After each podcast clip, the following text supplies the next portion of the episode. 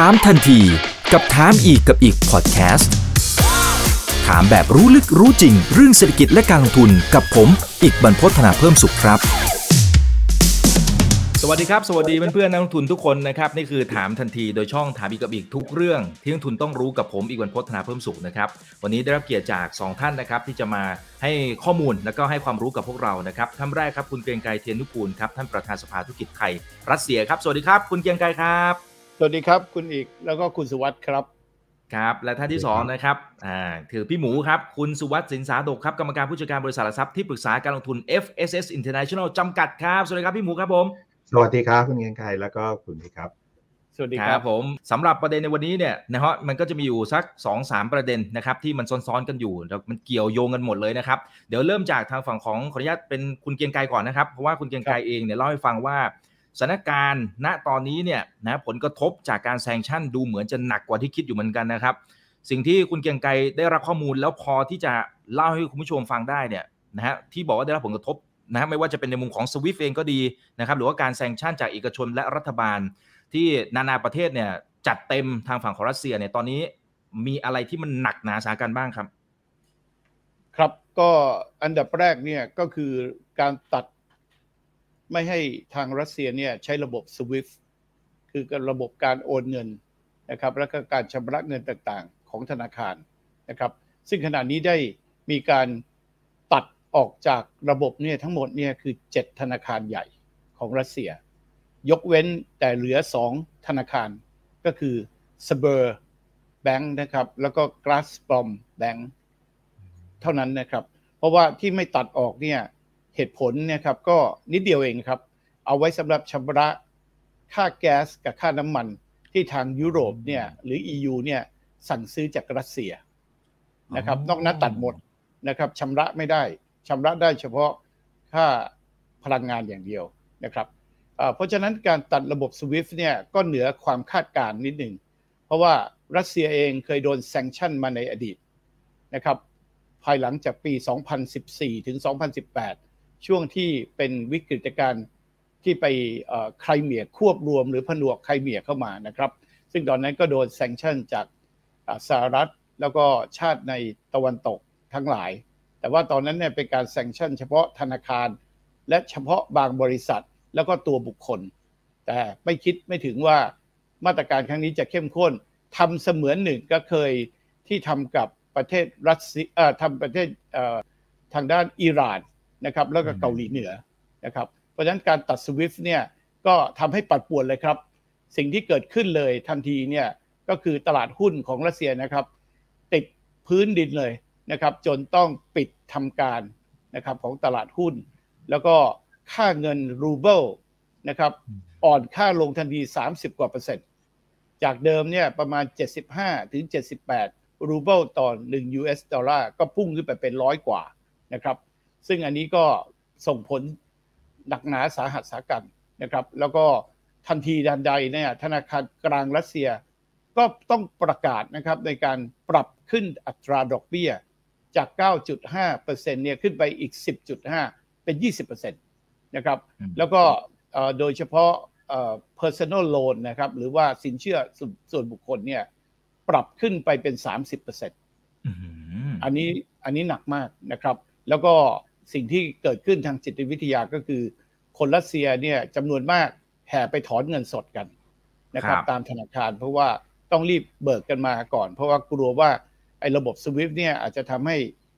ถอนเงินกันไม่ได้นะครับ หรืออาจจะมีปัญหากันนะครับ เพราะฉะนั้นเนี่ยในเบื้องต้นเนี่ยก็เกิดความโกลาหลแล้วก็เกิดความมากมาย แต่ว่าตอนนี้เนี่ยสิ่งที่เกิดขึ้นเป็นรายวันนะครับ แล้วก็เหตุการณ์พัฒนาเร็วมาก ก็มีการแซงชั่นในรูปแบบอื่นตามมานะครับ เรียกว่างานนี้โจรจัดเต็มจริง ๆนะครับเพราะว่าสหรัฐแล้วก็ชาติพันพันธมิตรต่างๆเนี่ยก็มาจัดเต็มโดยการที่อย่างเช่น มีการไม่ให้เครื่องบินนะครับของรัสเซียเนี่ยบินเข้าประเทศนั้นๆ รัสเซียก็ตอบโต้ทันทีปิดหน้าน้ำฟ้าเหมือนกัน ไม่ให้คุณเข้าเหมือนกัน เพราะฉะนั้นตอนนี้นะครับการเดินทางเนี่ยก็จะต้องมีการเปลี่ยนเส้นทาง จะเห็นว่าบาง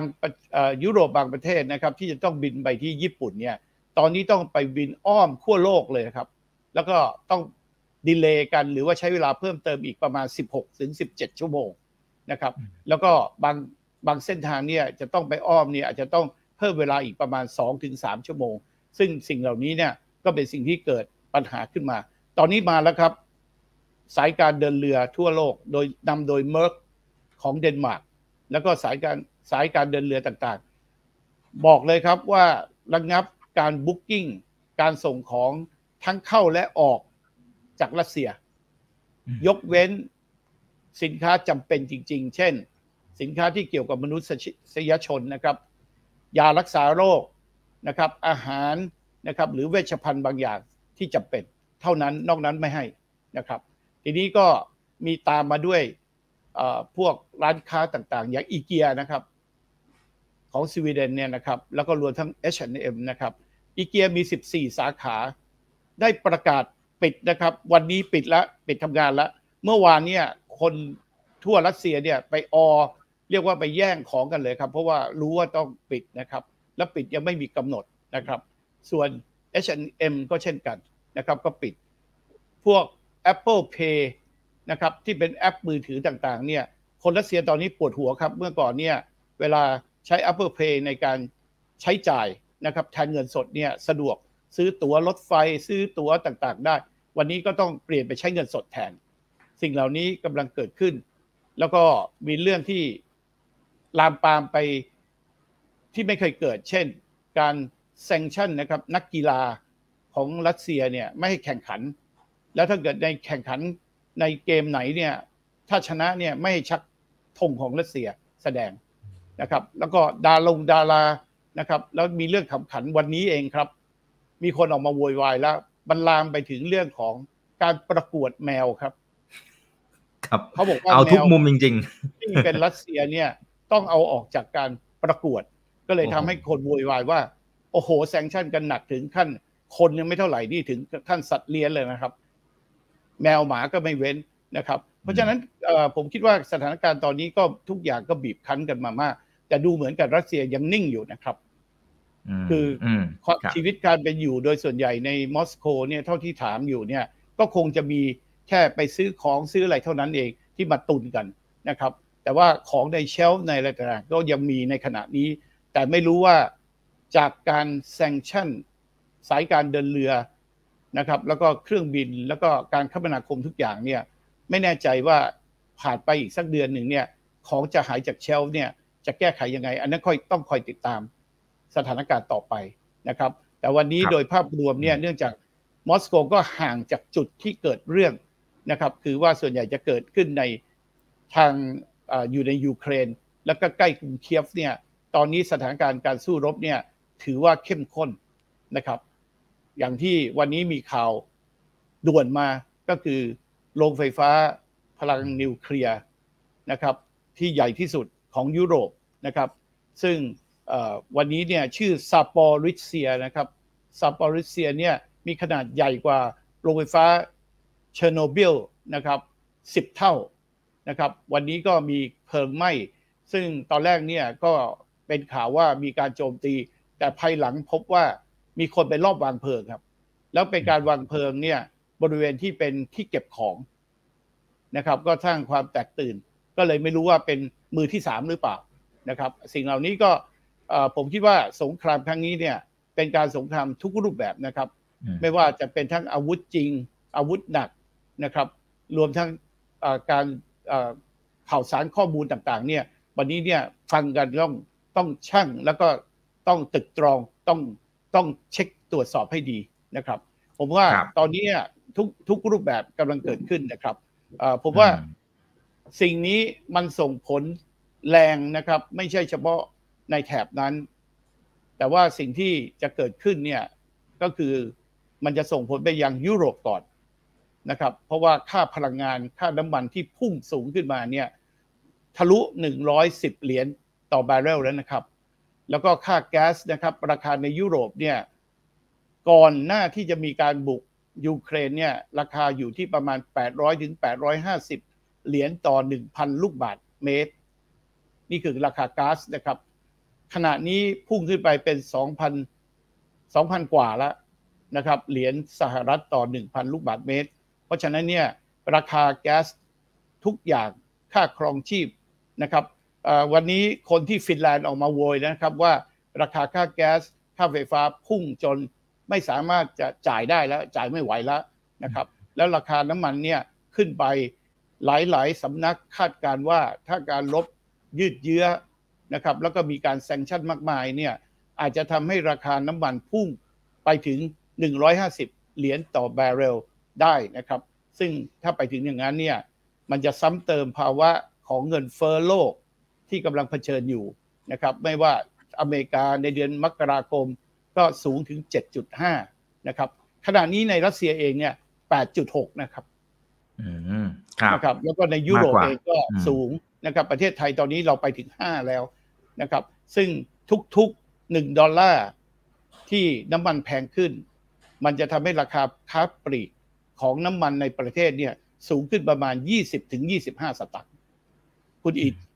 คุณสุวัตแล้วก็ท่านผู้ฟังผู้ชมทุกท่านลองคำนวณนะครับ ถ้ามันไปถึง 150 เหรียญต่อบาร์เรลเนี่ย อันนี้ผมว่าจะแย่เลยนะครับ ครับครับผม อ่า โอเค ได้ครับ เมื่อกี้ผมเพิ่งไปเติมน้ำมันมานะครับ จุกเหมือนกันฮะ จุกเหมือนกัน โอเค อ่า พี่หมูครับ คือตอนนี้เนี่ยเท่าดู เท่าที่ดูสถานการณ์นะครับ ทางฝั่งของรัสเซียก็ยังคงส่งน้ำมันแล้วก็ก๊าซธรรมชาติให้กับทางฝั่งยุโรปนะครับ แล้วก็เมื่อสักครู่นี้ที่ที่คุณเกียงไกรได้อธิบาย แล้วก็เล่าให้ฟังถึงสถานการณ์ความเป็นจริงว่าโอเค มันมีเรื่องของการตัดสวิปแต่มันยังมี 2 ธนาคารนะที่เขายังยังสามารถทำได้อยู่ เพื่อเป็นการรองรับนี่แหละเรื่องของการใช้จ่ายของตัวน้ำมันแล้วก็ก๊าซธรรมชาติ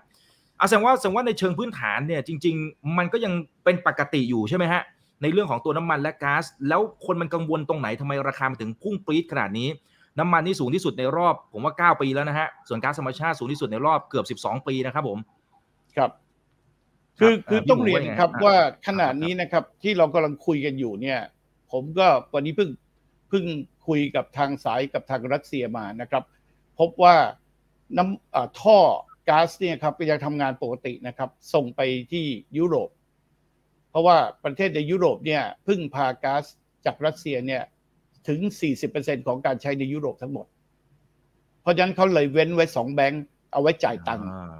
นะครับ แล้วก็มีข่าวอีกอันนึงนะครับ ที่ทุกท่านคงงงเหมือนกัน สหรัฐอเมริกาก็เป็นลูกค้ารายใหญ่ที่ซื้อน้ำมัน จากรัสเซียวันหนึ่ง6แสนถึง7แสนบาร์เรลต่อวันทุกวันนะครับ แล้ววันนี้ก็ยังซื้ออยู่ เพราะว่าวันนี้เนี่ยโฆษกของทำเนียบขาวได้ออกมาแถลงแล้วว่า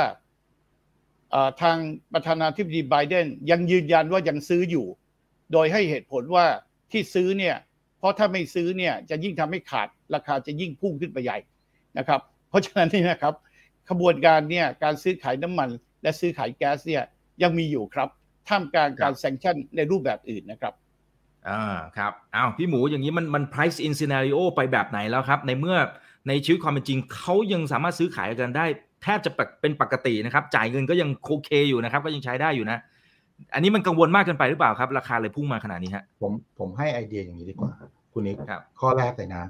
วันนี้ที่เราเห็นกันทุกวันเนี่ย เป็นสำนักข่าวของแค่สองประเทศเท่านั้น คือ US และ UK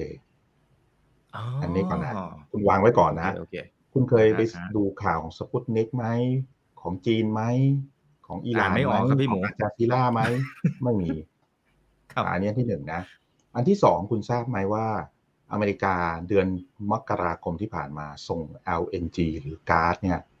ไปให้ยุโรปมากถึงสองในสามของยุโรปเลยนะในอดีตย้อนหลังไปปีที่แล้วก็แล้วกัน รัสเซียเนี่ยจะเป็นคน supply ส่งก๊าซผ่านท่อ ไม่ว่าจะเป็นผ่านยูเครนผ่านที่ไหนก็ตาม หรือแม้แต่ผ่าน Nord Stream หนึ่งเนี่ยปัจจุบันนี้ก็ยังไหลอยู่นะ Nord Stream หนึ่งเนี่ย เข้าเยอรมันเนี่ยฮะเคยเคยสูงถึงห้าสิบเปอร์เซ็นของการใช้เลยนะ แล้วก็ลดลงมาปัจจุบันเนี่ยเหลือน่าจะประมาณแค่สิบกว่าเปอร์เซ็นต์ยี่สิบเปอร์เซ็นต์เท่านั้นเองคนที่ไปแทนรัสเซียก็คืออเมริกา อ่า คุณฟังคุณคิดตามผมนะ อเมริกากลายเป็นผู้ แล้วอเมริกาว่าปีนี้คุณไปติดตามได้เลย มีตัวเลขชัดเจนนะครับ ว่าอเมริกากำลังขยายกำลังการผลิต LNG เยอะมาก แล้วสิ้นปีนี้จะเป็นผู้ส่งออก LNG ใหญ่ที่สุดในโลก แทนกาตาและออสเตรเลีย มันกำลังบอกอะไรคุณ อีกอย่างหนึ่งครับ อเมริกาเนี่ย ซื้อน้ำมันรัสเซียประมาณแปดเปอร์เซ็นของการใช้จริง แต่ว่าเขาก็ส่งออกน้ำมันเยอะนะแปลว่าอะไรครับ อ่า แปลว่าเขาก็ได้ประโยชน์อีก อ่า แล้วคุณสังเกตข้อต่อไป แก๊สที่พุ่งในอเมริกาในในยุโรปเนี่ย สูงถึงยี่สิบสามสิบเหรียญเนี่ย ต่อหน่วย คิดเป็นต่อบาร์เรลคุณทราบไหมเท่าไหร่ เกือบสองร้อยเหรียญต่อบาร์เรลผมถามว่าถ้าคุณเอาก๊าซพวกนี้ไปทำไฟฟ้าด้วยราคาน้ำมันสองร้อยเหรียญนะคุณจะคิดคุณคิดเอาเองแล้วกันว่าเท่าไหร่กลายเป็นว่าตอนนี้นะครับในประวัติศาสตร์แทบไม่เคยเกิดขึ้นเลยนะครับ ว่าราคาก๊าซแพงกว่าราคาน้ำมันขนาดนี้ เราจะพูดแต่ว่าราคาน้ำมันขึ้นเยอะใช่ไหมครับแต่ทุกวันนี้กลายเป็นก๊าซขึ้นฐานหินขึ้นแซงน้ำมันไปหมดเลย โลกมันกับตลปัดที่ผมผมผมพูดอย่างนี้เริ่มต้นอย่างนี้เพราะอะไรรู้ไหมครับ ฉากหน้าเนี่ยคือการลบระหว่างยูเครนกับอเมริ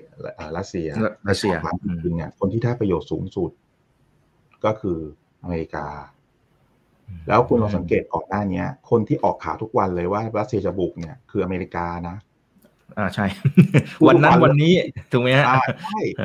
เห็นไหมครับ สิ่งที่ผมมาบอกผมไม่เคยพูดว่ารัสเซียบุกอะถูกหรือผิดผมไม่ตัดสินโอเค แต่ผมจะเปรียบเทียบให้คุณฟังอย่างนี้ ถ้านาโต้นะครับมาตั้งฐานยิงจรวดที่รัฐยูเครนเหมือนอะไรรู้ไหมครับ เหมือนรัสเซียไปตั้งฐานยิงจรวดที่เม็กซิโก คุณคิดว่าอเมริกายอมไหมไม่มีทางไม่มีทางอ่าแล้วถ้าอย่างนั้นเนี่ย สมมุติว่าถ้ารัสเซียเนี่ยไปไปแค่ไปคิวบาหรือไปเม็กซิโกเนี่ยทำไมอเมริกาไม่ยอมจะเป็นจะตาย แล้วในกรณีเดียวกันเลยเนี่ย วันนี้ที่เกิดขึ้นเนี่ย มันต่างกันตรงไหน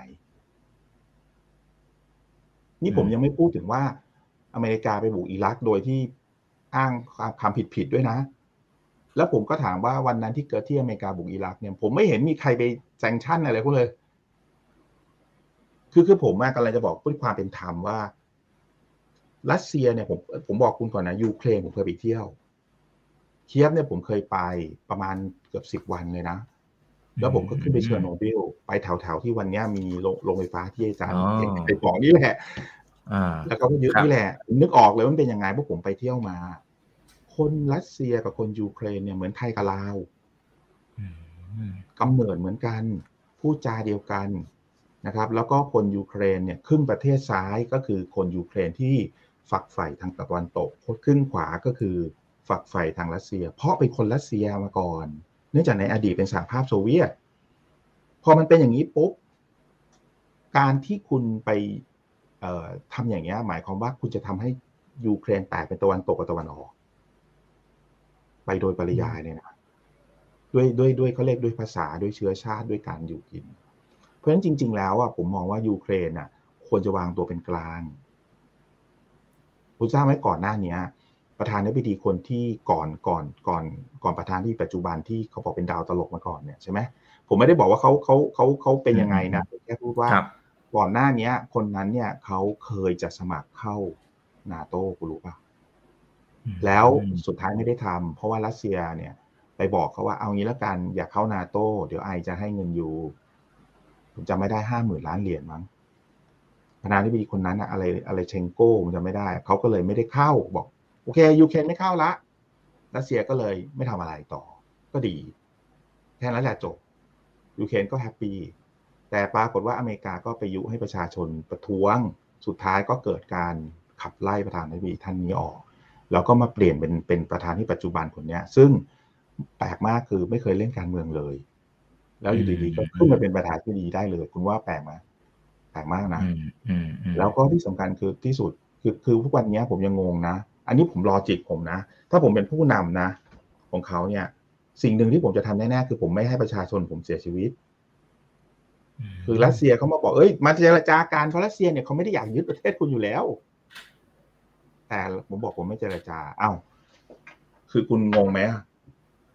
อืมอืมคือคือผมคือในด้านหนึ่งเนี่ยมันทุกเหรียญมันมีสองด้านนะด้านที่คุณเห็นข่าว US กับ UK เอเจนซี่ทุกวันเนี่ย เขาจะเสนอให้คุณเห็นว่ารัสเซียคือผู้ร้ายแต่แต่แต่ผมก็ตั้งคำถามว่า ถ้าคุณเป็นผู้นำยูเครนเนี่ยทำไมคุณถึงไม่เจรจา เพราะคุณก็รู้อยู่แล้วว่ารัสเซียเขาไม่ได้อยากบุกคุณ เพราะเขาว่าเหมือนกับพี่น้องเหมือนไทยกับลาวคุณอยากไปบุกลาวไหมล่ะ ครับ อ่า เนี่ยคือประเด็นที่ผมมาแปลกใจถ้าคุณถามผมว่า สิ่งนี้ที่เกิดขึ้นผมสรุปอย่างนี้แล้วกัน โลกปัจจุบันเนี่ยครั้งสุดท้ายที่เราลบกันนะครับ บนมหาอำนาจสู้กับมหาอำนาจ ไม่ว่าจะผ่านตัวแทนหรือไม่นะคุณนิกคุณรู้ไหมคือสงครามกี่ปีที่แล้ว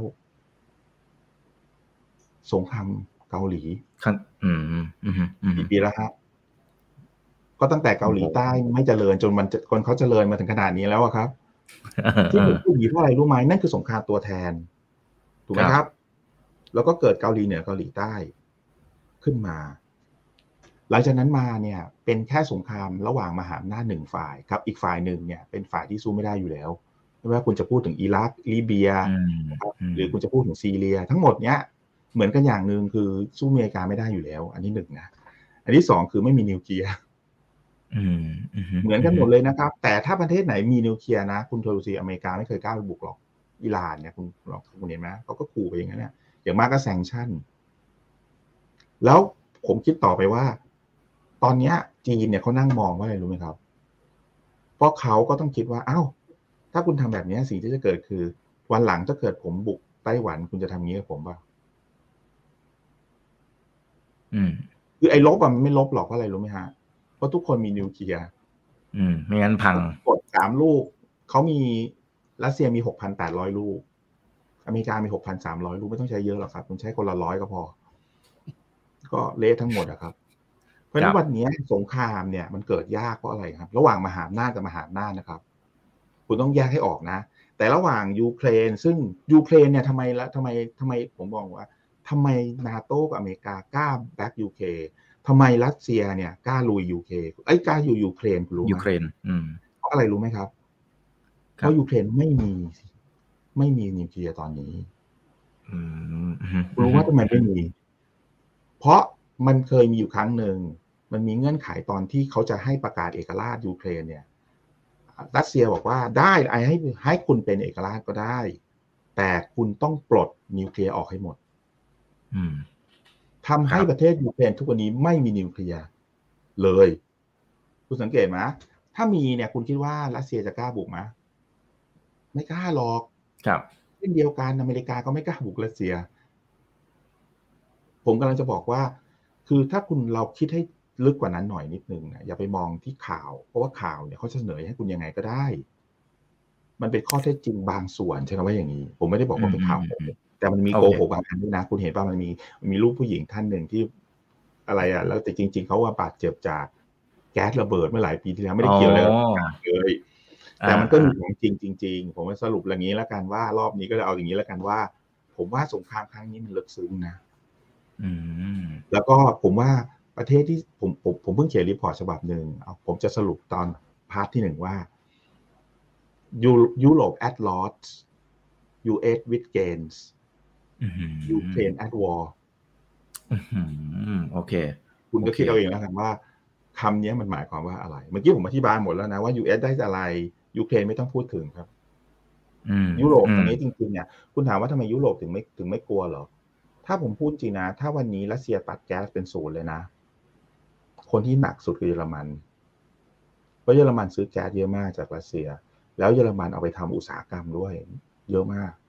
คุณลองนึกภาพว่าถ้าอุตสาหกรรมเขาสูบไม่มีไฟเลยเนี่ย จะเสียหายขนาดไหนแล้วคุณจัดอีกข้อหนึ่งข้อสุดท้ายละคือทำไมทำไมเหตุการณ์เกิดตอนนี้คุณรู้ไหมเพราะเงื่อนไขมันลงตัวที่สุดละเงื่อนไขอะไรรู้ไหมครับยูเครนคือประเทศสุดท้ายที่เหลืออยู่ ที่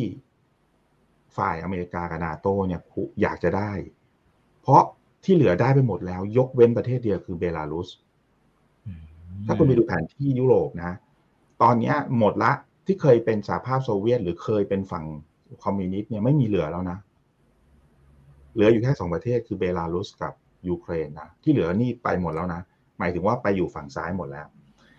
อีกข้อหนึ่งที่เกิดแล้วทำไมต้องเป็นวันนี้รู้ไหมฮะทำไมต้องเป็นเดือนนี้รู้ไหมเพ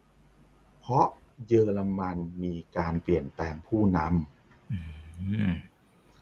นางแองเจล่าแมร์เคิลเนี่ย เป็นคนที่ไม่ยอมอเมริกา ตอนที่สร้าง Nord Stream สองที่เสร็จแล้วไม่แล้วตอนนี้ถูก sanctionอเมริกาก็ไม่ยอม แต่นางเองเจล่าบอกไม่ยอมก็เรื่องของคุณแต่อาจจะสร้าง เพราะว่ามันเป็นประโยชน์กับประเทศเยอรมันแต่พอเขาออกไปปุ๊บ แล้วนะผมจำไม่ได้ท่านอะไร คนใหม่ขึ้นมามามาปุ๊บ เปลี่ยนเลย คุณเชื่อผมไหม ถ้าวันนี้นางเอเจล่าไมเคิลเป็นผู้นำนะ ไม่มีทางที่เขาจะเรื่องมันจะจบแบบนั้นเพราะนายแองเจลา แมร์เคิลเขาเป็นคนแข็งแกร่ง เขาไม่ตามอเมริกาแน่นอน คุณสังเกตไหม ที่ผ่านมาเขาไม่เคยตามอเมริกา เขาแค่แบบ ถ้าอันไหนเนี่ยเป็นผลประโยชน์กับประเทศเขาเขาจะทำเช่น Nord Stream สองเนี่ยชัดเจนที่สุดเลยว่าอเมริกาค้านมาตั้งแต่เริ่มเริ่มคิดจะสร้างเลยนะ แต่สุดท้ายก็สร้างเสร็จเสียดายอย่างเดียวว่า ยังไม่ปล่อยแก๊สออกไปก่อนอีกนิดเดียวเองอีกนิดเดียวเอง จริงๆเมื่อคุณภาพทั้งหมดคุณจะเข้าใจเลยว่าทำไมต้องเป็นวันนี้จริงๆลึกซึ้งลึกซึ้งครับ เอาแค่นี้แล้วกันครับ อ่าอ่าได้ครับได้ครับ เดี๋ยวเดี๋ยวกลับมาเรื่องของทิศทางทั้งราคา ก๊าซน้ำมันแล้วก็ตัวถ่านหินนะครับพี่หมูนะฮะทีนี้ขอขอกลับมาที่คุณเกียงไกรครับคุณเกียงไกรครับ พอไปฟังทางฝั่งของภาคเอกชนทั้งคนไทยที่อยู่ที่อยู่ทางฝั่งของรัสเซียนะครับแล้วก็คนรัสเซียเองที่คุณเกียงไกรไปคุยมาเนี่ยนะครับ ตอนนี้สิ่งที่ได้รับผลกระทบเอาแบบจังๆเลย เอาในมุมของคนไทยนะฮะคนที่ไปทำธุรกิจจริงๆเนี่ยตอนนี้ที่โดนจังๆเลยเนี่ยมันมีมาตรการไหนเหรอฮะและและซีนารีโอเนี่ยตอนนี้เท่าที่ดูตัวเลขการส่งออกที่เราส่งไปทางฝั่งรัสเซียมันแค่ 1,027 ล้านเหรียญนะฮะ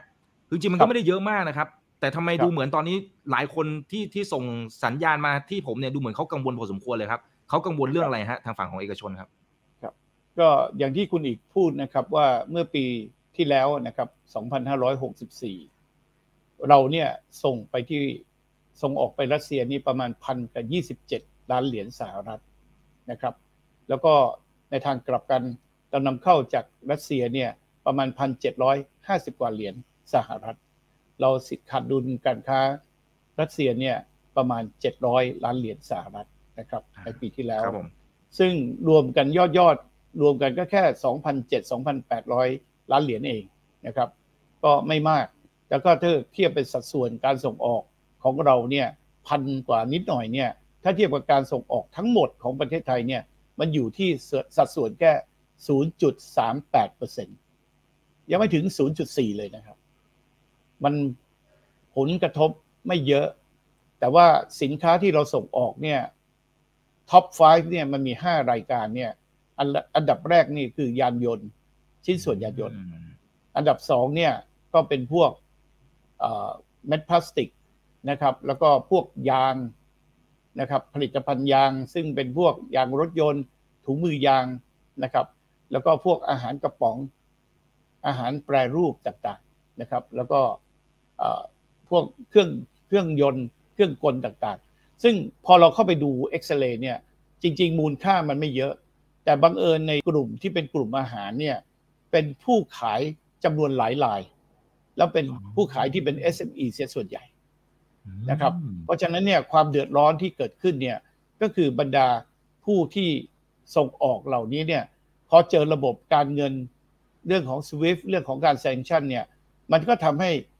ตอนนี้นะครับกังวลว่าจะเปิด LC จะชำระเงินจะเคลียร์เงินกันอย่างไรนะครับ ซึ่งตอนนี้เนี่ยผมคิดว่าทุกคนก็กังวลมากนะครับในเรื่องนี้นะครับ แต่ว่าในผู้นำเข้าจากทางรัสเซียตอนนี้ช็อกไปเลยครับ ตอนนี้ถือว่าเป็นการช็อก เพราะว่าราคาราคาคือค่าเงินเนี่ยมันลดไปสามสิบกว่าเปอร์เซ็นต์ การนำเข้าตอนนี้เข้ามาปั๊บเนี่ยของแพงขึ้นอีกสามสิบกว่าเปอร์เซ็นต์ทันทีนะครับเพราะฉะนั้นเนี่ยสถานการณ์ตอนนี้คือทุกคนหยุดหมด ไม่ส่งออกไม่นำเข้านะครับ แล้วก็คอยติดตามสถานการณ์เรื่องของการแซงชั่นในเรื่องของเรือว่าบุ๊กิ้งก็ไม่ได้ สินค้าก็ไม่มีสเปซสำหรับจะลง เครื่องบินก็มาไม่ได้ เพราะฉะนั้นเนี่ยทุกคนกำลังอยู่ในระหว่างการเฝ้าดูว่าฝุ่นตลบไปแล้วเมื่อ ฝุ่นหายจางไปแล้วเนี่ยจะเห็นภาพที่ชัดขึ้นนะครับ เพราะฉะนั้นตอนนี้นะครับผมเรียนนะครับว่ามันเป็นปัญหาใหญ่นะครับ แต่ว่าสิ่งที่เราเนี่ยกำลังดูกันอยู่เนี่ยก็คือเราพยายามจะหาทางเลือก หาทางออกทางสำรองนะครับว่าถ้ากรณีเนี่ยเกิดมีการแซงชั่นอย่างที่พูดเกิดขึ้นแล้วเนี่ยเราจะสามารถไปหาการโอนเงินชำระเงิน โดยประเทศที่ 3 หรือธนาคารในประเทศที่ 3 ซึ่งเป็นตัวกลางได้ไหม เหมือนกับในอดีตที่เราค้าขายกับทั้งอิหร่าน ถึงแม้อิหร่านเนี่ยจะโดนแซงชั่นในลักษณะเดียวกัน เราก็สามารถที่จะไปโอนเงินผ่านตัวกลางนะครับหรือธนาคารกลางในประเทศ เช่นในแถบ Middle East นะครับหลายแห่งก็สามารถทำได้อยู่ ถึงแม้ว่าจะมีต้นทุนทางการเงินที่เพิ่มขึ้นนะครับความไม่สะดวกมากขึ้น แต่ก็สามารถทำได้นะครับ จีนจีนด้วยนะครับ จีนสามารถเป็นตัวกลางประเทศที่ 3 ได้ด้วยไหมครับ คุณเกียงไกรจีนก็เป็นทางออกที่ดีครับ เพราะว่าจีนในขณะนี้เนี่ยครับเขามีรถไฟที่สามารถเนี่ยวิ่งจากประเทศจีนเนี่ยไปสู่ยุโรปแล้วก็ไปที่มอสโกได้นะครับ เพราะฉะนั้นเนี่ยการขนส่งสินค้าขณะนี้จีนสามารถยังขนส่งได้ไม่โดนแซงชั่นใดๆทั้งสิ้นนะครับ เพราะฉะนั้นเนี่ยตอนนี้เนี่ยก็ทราบมาว่า สินค้าของจีนเองเนี่ยนั่นเอียดเลยนะครับ ทุกเที่ยวที่ไปสู่ยุโรปนะครับ แต่ว่าเนื่องจากสายสายรถไฟสายนี้ขบวนนี้เนี่ยเขา reserve ไว้หรือถนอมเก็บไว้สำหรับสินค้าของจีนเท่านั้น เป็น local เท่านั้น เพราะฉะนั้นเนี่ยเราคงจะต้องไปเจรจาเขาครับว่า พอที่จะแบ่ง space ให้เราได้บ้างไหม อันนี้คือเรื่องการส่งของ ส่วนเรื่องการชำระเงินนะครับ ก็สามารถใช้ธนาคารของจีนในช่องทางของจีนกับรัสเซียได้ไหม แต่ว่าเป็นชำระเป็นหยวนก็ได้นะครับ เพราะว่าตอนนี้เนี่ยจีนกับรัสเซียเนี่ยเขาค้าขายกันเป็นหยวนกันอยู่นะครับ เพราะฉะนั้นผมคิดว่าสิ่งเหล่านี้เราก็กำลังหาทางหนีทีไล่กันอยู่ หาทางสำรองกันอยู่นะครับ อืมเอ่อคุณเกียงไกรมอง ซีนารีโอที่มัน worst case เนี่ยคือเนื่องจากว่าเราเราไม่มีทางรู้หรอกครับว่าว่าทั้งสองฝ่ายเขาจะเจรจากัน หรือว่าจะจบในรูปแบบไหน แต่ว่าถ้าถ้าเป็นบรรดาสมาชิกของเราเนี่ยนะครับในสมาคมของเราเนี่ยซีนารีโอที่มันแย่ที่สุดนะฮะที่คุณเกียงไกรพอที่จะประเมินได้เนี่ยมันเป็นรูปแบบไหนแล้ว แล้วมีวิธีการบริหารจัดการความเสี่ยงในมุมนั้นอย่างไรครับ คือแย่ที่สุดเนี่ยผมคิดว่าก็คงจะมีการแซงชั่นที่หนักข้อขึ้นไปอีกอาทิเช่น ไม่อนุญาตให้บริษัทใด ๆ ในโลก ค้าขายกับรัสเซีย ถ้าค้าขายแล้วเนี่ยจะต้องแบ็กลิสต์อันนี้ก็จะเป็นปัญหาที่ทำให้หลาย ๆ บริษัทเนี่ยกลัวนะครับ โดยเพราะบริษัทที่อยู่ในตลาดหลักทรัพย์ หรือเป็นบริษัทขนาดใหญ่ที่มีผลประโยชน์ ค้าขายกับทางยุโรปและอเมริกามากกว่านะครับ ก็อาจจะต้องหยุดกันไปนะครับ ผมคิดว่าสิ่งที่เรากังวลเนี่ยก็คือว่าการ sanction เนี่ยมีความรู้สึกว่าทุกครั้งในการ sanction เนี่ยมันจะทอดเวลาหลายปี ครั้งแรกที่ทางสหรัฐอเมริกาแซงชั่นกับรัสเซียนะครับ แล้วก็กว่าที่จะเลิกกันได้เนี่ยสามสิบสองปีนะครับโอ้โหนะเพราะฉะนั้นเนี่ยการแซงชั่นมาตรการต่างๆ เนี่ยเกรงว่ามันจะคงอยู่ มันก็จะสร้างปัญหาให้กับคนค้าคนขายนะครับ แล้วก็เป็นต้นทุนที่พวกเราเองเนี่ยจะต้องแบกรับกันนะครับผมคิดว่าขณะนี้โลกเนี่ยก็จะดูเหมือนว่าหลังจาก สงครามครั้งนี้เนี่ยก็คงจะแบ่งขั้วกันชัดเจนนะครับ เพราะฉะนั้นเนี่ยระเบียบของการค้าขายนะครับ ระเบียบของการหมุนเวียนของเงิน และในอนาคตอย่างที่บอกครับ ทุกคนเห็นแล้วนะครับว่าการที่ให้สหรัฐอเมริกาเนี่ยค้าขายด้วยดอลลาร์เนี่ยจะถูกควบคุมหมดระบบการเงิน ถึงแม้ว่ารัสเซียเนี่ยในปี 2014 หลังจากที่ผนวกไครเมียเข้ามาแล้วเนี่ยโดนแซงชั่น แล้วก็ได้รับบทเรียน หลังจากนั้นเนี่ยก็มีการทำแอปทำระบบการชำระเงินของตัวเองนะครับที่เรียกว่า SPSF นะครับซึ่งไอ้ตัวนี้เนี่ยก็พยพยายามที่จะทำของตัวเองแต่ว่ามีคนใช้บริการอยู่แค่ประมาณ 300 กว่าแห่งเท่านั้นเองนะครับเมื่อเทียบกับระบบ SWIFT ซึ่งมีคนใช้กันคือธนาคารและสถาบันการเงินเนี่ยใช้ถึง 11,000 แห่งนะครับ แต่ว่าตอนนี้ก็ จีนเองก็มีของจีนที่เรียกว่าระบบ CIPS หรือ CIPS นะครับ ซึ่งผมเชื่อว่ารัสเซียกับจีน ซึ่งตอนนี้เนี่ยมีความสัมพันธ์ที่ดีเยี่ยมนะครับน่าจะมีการช่วยเหลือเกื้อกูลกันนะครับอาจจะใช้ระบบนี้นะครับในการที่จะค้าขายกัน หรือว่าจะการโอนเงินต่อไป แต่ว่าคงจะอาจจะเป็นระบบของเงินหยวนนะครับซึ่งอันนี้ก็คงเป็นเรื่องที่จะต้องมาว่ากันแล้วก็ผมเชื่อว่า จีนเนี่ยน่าจะเป็นทางออกที่สำคัญทางเศรษฐกิจของรัสเซียต่อไป คุณอีกครับ เมื่อปี 2014 ที่หลังจากที่โดนแซงชั่นเนี่ย รัสเซียเองเนี่ยก็เปลี่ยนนโยบายทันทีนะครับ จากเดิมเนี่ยลุกเวสคือมุ่งหน้าไปคบกับทางประเทศใน EU ในตะวันตกเป็นหลัก แต่ว่าหลังจากนั้นเนี่ยก็เปลี่ยนนโยบายเป็นลุกอีสก็คบกับทางเอเชีย แล้วก็หันมาให้ความสัมพันธ์กับประเทศในเอเชียมากขึ้น ซึ่งก็เป็นทวีปที่มีการเติบโตทางเศรษฐกิจสูงนะครับ แล้วก็คิดว่าจะสามารถค้าขายได้ทดแทนกับทางตะวันตกที่กำลังถดถอยลงนะครับหลังจากนั้นเนี่ยผมว่ารัสเซียได้ทำหลายอย่างนะครับที่ช่วยตัวเองได้ยกตัวอย่างเช่น แต่เดิมเนี่ยรัสเซียเนี่ยถึงแม้จะมีขนาดประเทศที่ใหญ่กว่าประเทศไทยประมาณ 30 กว่าเท่า พื้นที่เยอะมาก แต่ไม่เหมาะกับการเพาะปลูกนะครับ เพราะว่าพื้นที่ส่วนใหญ่เป็นทะเลทราย แล้วก็มีหิมะตกหนาวเย็น แล้วก็ต้องอาศัยพืชผักผลไม้อาหารต่างๆ รวมทั้งเนื้อสัตว์เนี่ยนำเข้าจากประเทศในยุโรปเป็นส่วนใหญ่ ยกตัวอย่างเช่น บริโภคหมูเนี่ยครับที่คนรัสเซียชอบนะครับ ก็ต้องนำเข้าจากประเทศในยุโรป เช่นโปแลนด์ ปีหนึ่งก็นำเข้าหลายล้านตัวนะครับ พอ พอแซงชั่นเกิดขึ้น เขาไม่อนุญาตให้ประเทศในยูขายของให้กับรัสเซีย รัสเซียก็ต้องมาซื้อทางเอเชียนะครับ แล้วก็เนื้อเช่นเนื้อวัวต่างๆ ก็ไปซื้อในอาร์เจนตินานะครับ ท้ายสุดเนี่ยประธานาธิบดีปูตินเนี่ยได้ตั้งนโยบายในเรื่อง food security ผ่านไปแค่สองปีเท่านั้นเองครับ จากประเทศที่ต้องนำเข้าข้าวสาลีอาหารไม่พอกิน วันนี้กลายเป็นผู้ส่งออกข้าวสาลีอันดับหนึ่งของโลก นะครับ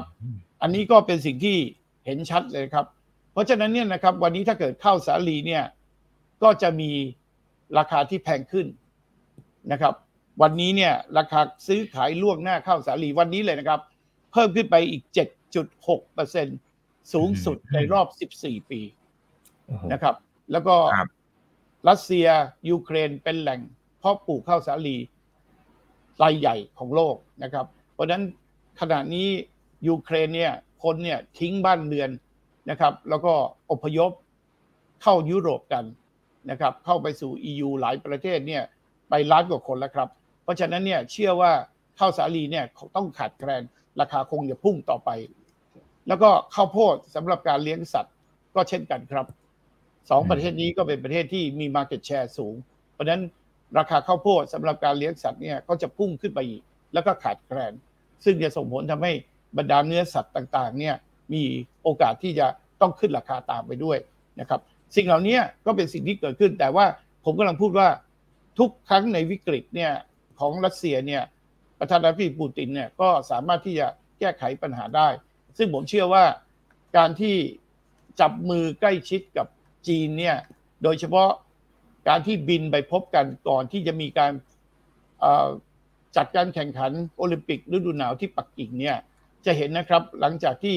ไปพบปากกันแล้วออกมาแถลงข่าวร่วมกัน ถึงความร่วมมือที่บอกว่าไร้ขีดจำกัด คือจะจะจะมีความร่วมมือในทุกมิติกัน และหนึ่งในนั้นเนี่ยก็คือการที่จีนเนี่ยจะซื้อก๊าซจากรัสเซียเพิ่มเติมนะครับ แล้วก็จะมีการเดินท่ออีกท่อหนึ่ง ทุกวันนี้นะครับซื้ออยู่เนี่ยตั้งแต่ปี 2019 นะครับ ก็ซื้อกันเนี่ยประมาณ 33 30,000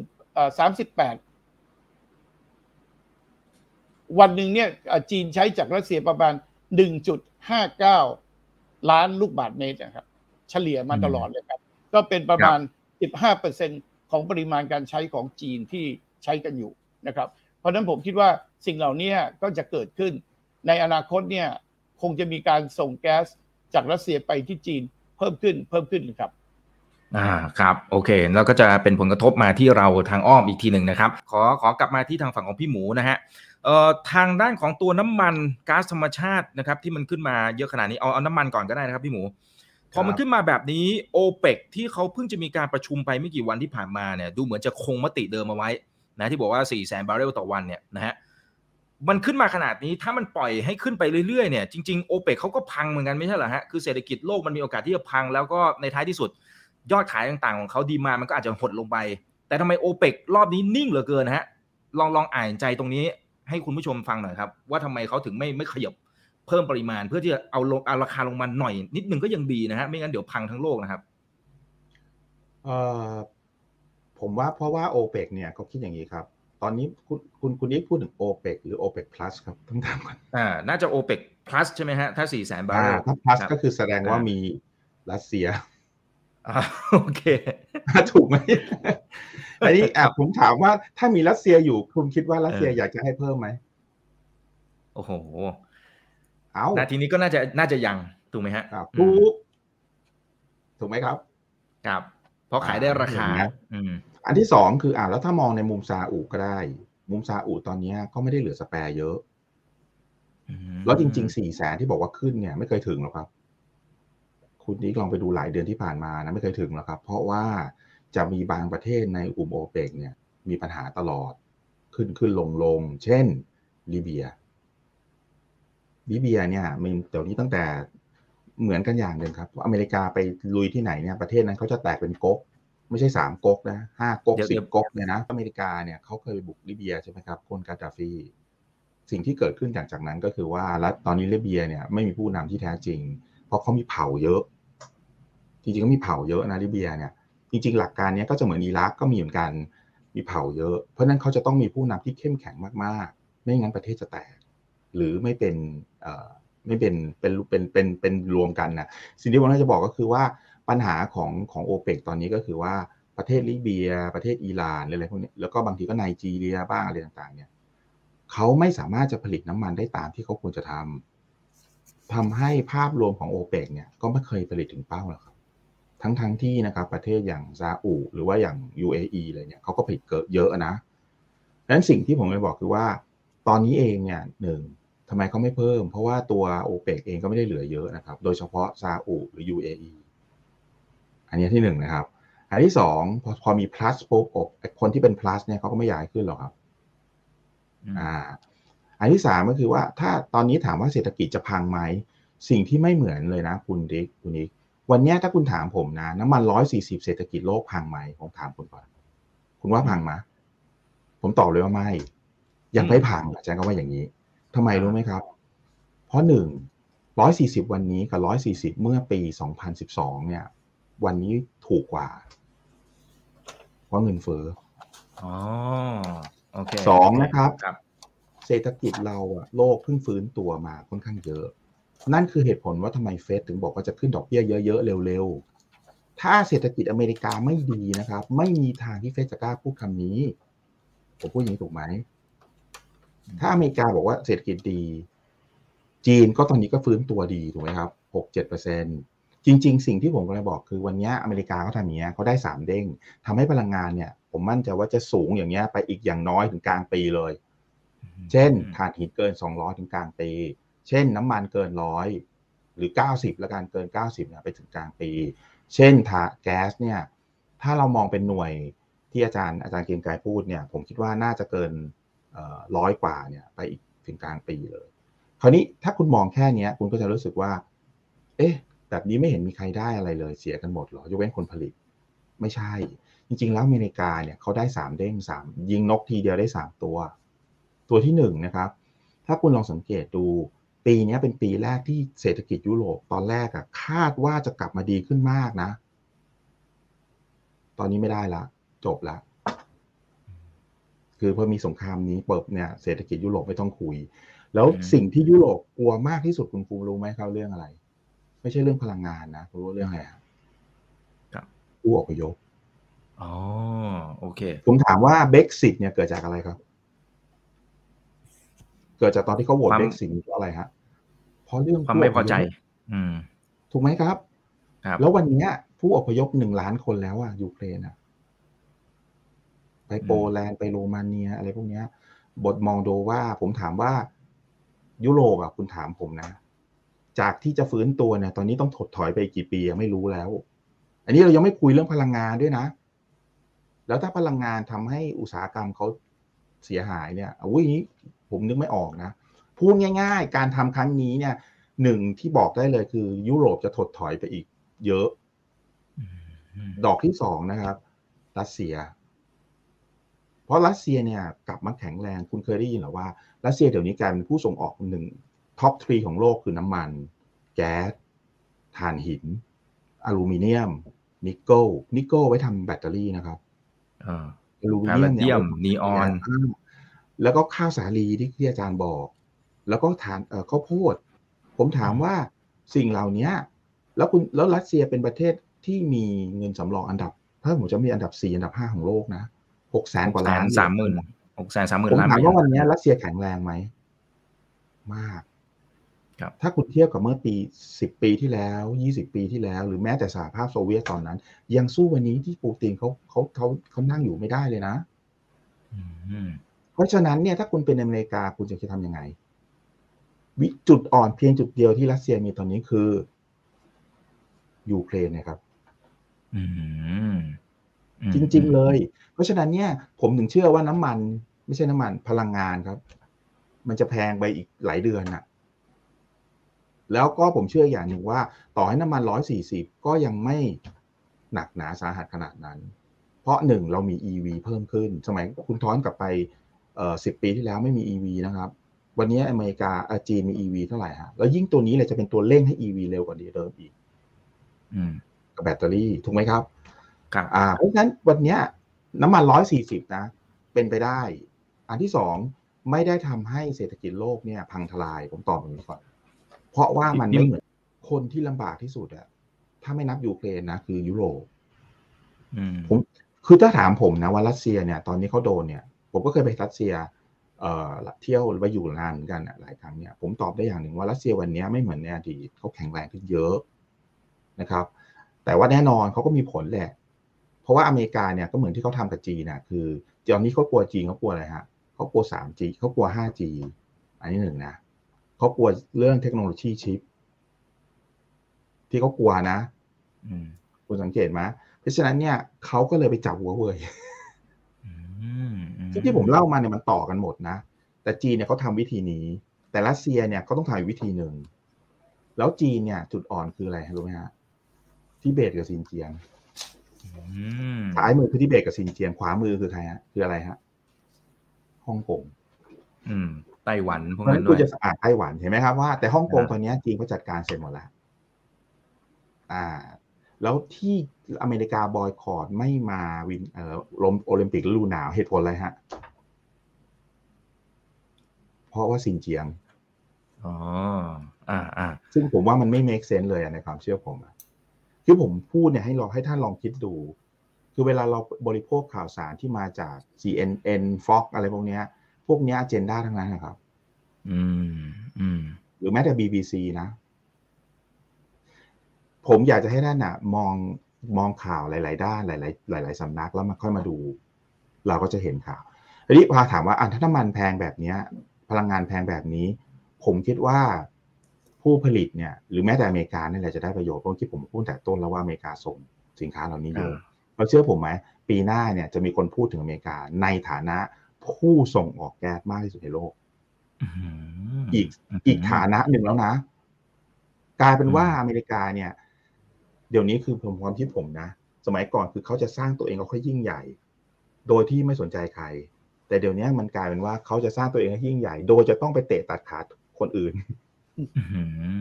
มันมันโลกมันเป็นอย่างนั้นจริง ๆ เพราะว่าอเมริกาเองเขาไม่ได้แข็งแรง แล้วผมถามว่า ถ้าคุณดูในในมุมของประเทศนะ อเมริกาญี่ปุ่น ล้มละลายแล้วนะ อืม นี่เยอะใช่ไหมครับเพราะนี่เนี่ยมันเยอะกว่าอะไรทุน ผมพูดถูกไหมครับ ครับผมผมถามว่าถ้าคุณคิดง่ายๆว่าสมมติถ้าคุณเป็นบริษัทหนึ่งบริษัทคุณกำลังล้มละลาย สิ่งที่ดีที่สุดที่คุณจะทำให้แก้ปัญหานี้ได้ทำไงครับ สงคราม เพราะคุณจะเลิกยกนี้ได้ นี่ไง เดี๋ยวถ้าเกิดมีคนไปยกนี้ให้ยูเคนะ เดี๋ยวคุณคอยดูสิอ้าวนี่จริง ๆ ผม มันกองผมเอาอีกแล้วมันไหลลงมาเรื่อยๆครับพี่แต่ไม่อยากขัดเนี่ยมันลึกซึ้งนะ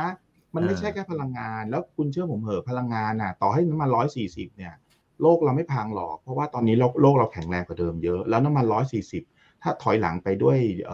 เงินเฟ้อนะครับ อาจจะแค่ประมาณสักร้อยี่สิบของตอนนั้นเอง อืมแล้วแล้วพี่หมูมองแบบสุดเลย สุดแบบสุดสุด มันได้สักแค่ไหนนะครับ แล้วมันขึ้นมาสักเท่าไหร่ พวกเชลออยเชลแก๊สหรือหรือพลังงานอื่น ๆ เนี่ย ที่เขาอาจจะเริ่มมีการวิจัยเพิ่มมากขึ้นนะฮะหรือเข้ามาสอดแทรก เพื่อทำให้เหมือนกับว่าเป็นจังหวะในช่วงเวลาอย่างเงี้ย ซึ่งซึ่งตอนนี้อาจจะยังไม่ได้เห็นอะไรมากมายนะเอาอันแรกก่อนพอดีผมเพิ่งเขียน report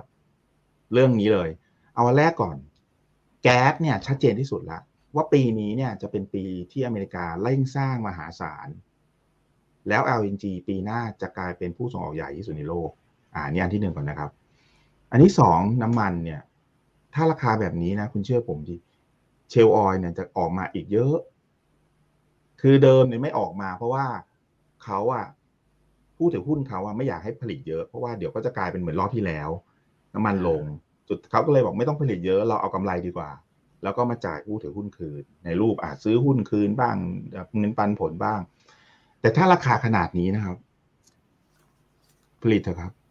เดี๋ยวคุณเชื่อผมไหมผลิต ก็ตอบคาถามคุณแล้วนะอ่า แล้วก็อเมริกาจริงๆถ้าอีกนะ ขายอาวุธ คุณได้ยินข่าวใช่ไหมครับ ว่าเยอประเทศประเทศเยอรมันเป็นครั้งแรกในรอบ ตั้งแต่สงครามโลกครั้งที่สองที่เพิ่มงบประมาณทหารสองเปอร์เซ็นสามเปอร์เซ็นอเมริกาเนี่ยปีหนึ่งสามจุดห้าเปอร์เซ็น ของ GDP นะเยอะมากเลยนะสามเปอร์เซ็นต์ GDP เนี่ยของเยอรมันก็เยอะมากเพราะเยอรมันเป็นเศรษฐกิจอันดับสามของโลกนะ แล้วผมถามว่าเยอรมันเขาผลิตอาวุธไหมฮะทุกวันนี้เขาไม่ได้ผลิตนะ ตั้งแต่หลังสงครามโลกครั้งที่สองเนี่ยเขาไม่มีสิทธิ์ผลิตอาวุธเท่าไหร่นะเขาผลิตแต่สินรถเบนซ์รถบีเอ็มมาขายเรากับเครื่องจักรดังนั้นเนี่ย ถ้าเขาบอกว่าเขาจะเพิ่ม budget สองเปอร์เซ็นต์คุณว่าเขาจะไปซื้อใครซื้อรัสเซียหรอ ซื้อจีนหรอ ไม่มีทางเลย ปิดประตูไปเลย ถ้าเกมนี้ถ้าคุณดูนะ โอ้โห ผมต้องเรียกว่าคนที่วางแผนอเมริกานี่เป็นขงเบ้งเลยนะ สุดยอดเลยนะ แต่คงไม่ใช่หรอกเพราะคงเบ้กเป็นจีนไงเราต้องเปลี่ยนเป็นไอสไตล์หรือเป็นอะไรอย่างนี้เอาจริงๆ คุณคุณลองนั่งคิดดูดิว่าโอ้โหมันสุดยอดเลยนะ แล้วก็ราคาพลังงานที่ที่แบบขึ้นขึ้นอย่างเงี้ย ก็คุณสังเกตไหมตลาดอเมริกาก็ลงบ้าง แต่ไม่ไม่ได้ลงแบบโอ้โหภาษาเราเรียกว่าไม่ได้ชิบหายวายป่วงเลยไม่ไม่ไม่ใช่นะอ้าววันลงลงแปดร้อยพรุ่งนี้ขึ้นแปดร้อยอ้าวอะไรกันเนี่ยอะคุณว่าไม่แตกเหรอ คุณว่าแปลกไหมแล้วจริง ๆ วันนี้ผมใช้คำว่าอย่างนี้ เรายืนอยู่ในตลาดอะไรรู้ไหมครับ growth and fear คือด้านหนึ่งคือเติบโตด้านหนึ่งคือความกลัว ตอนนี้เราเล่นกับตลาดเป็นอย่างนี้ วันไหนกลัวก็หุ้นลง วันไหน วันไหน เอ้ย ไม่มีอะไรแล้วเอาก็ขึ้นจะเห็นไหมฮะ มันเป็นอย่างนี้มาสักพักเลยนะสองสามอาทิตย์แล้วนะ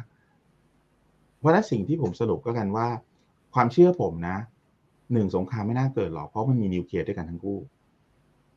สิ่งที่ผมเชื่อว่าจะเกิดก็คือว่า ผมเชื่อว่าตอนนี้รัสเซียถอยไม่ได้รัสเซียต้องยึดยูเครนให้ได้ก่อนพอยึดเสร็จก็จะเป็นต่อมากขึ้น แล้วก็จะค่อยคุยกันเพราะรัสเซียสุดท้ายก็ไม่ได้อยากยึดยูเครนอยู่แล้ว จะยึดไปทำไมอะครับ ยึดให้ตัวเองเหนื่อย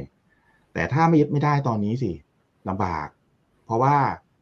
ยูเครนเขาก็จะใช้เรื่องเนี้ยทำให้ทุกคนเนี่ย ทั้งโลกเนี่ย เห็นข้างเดียวกับเขา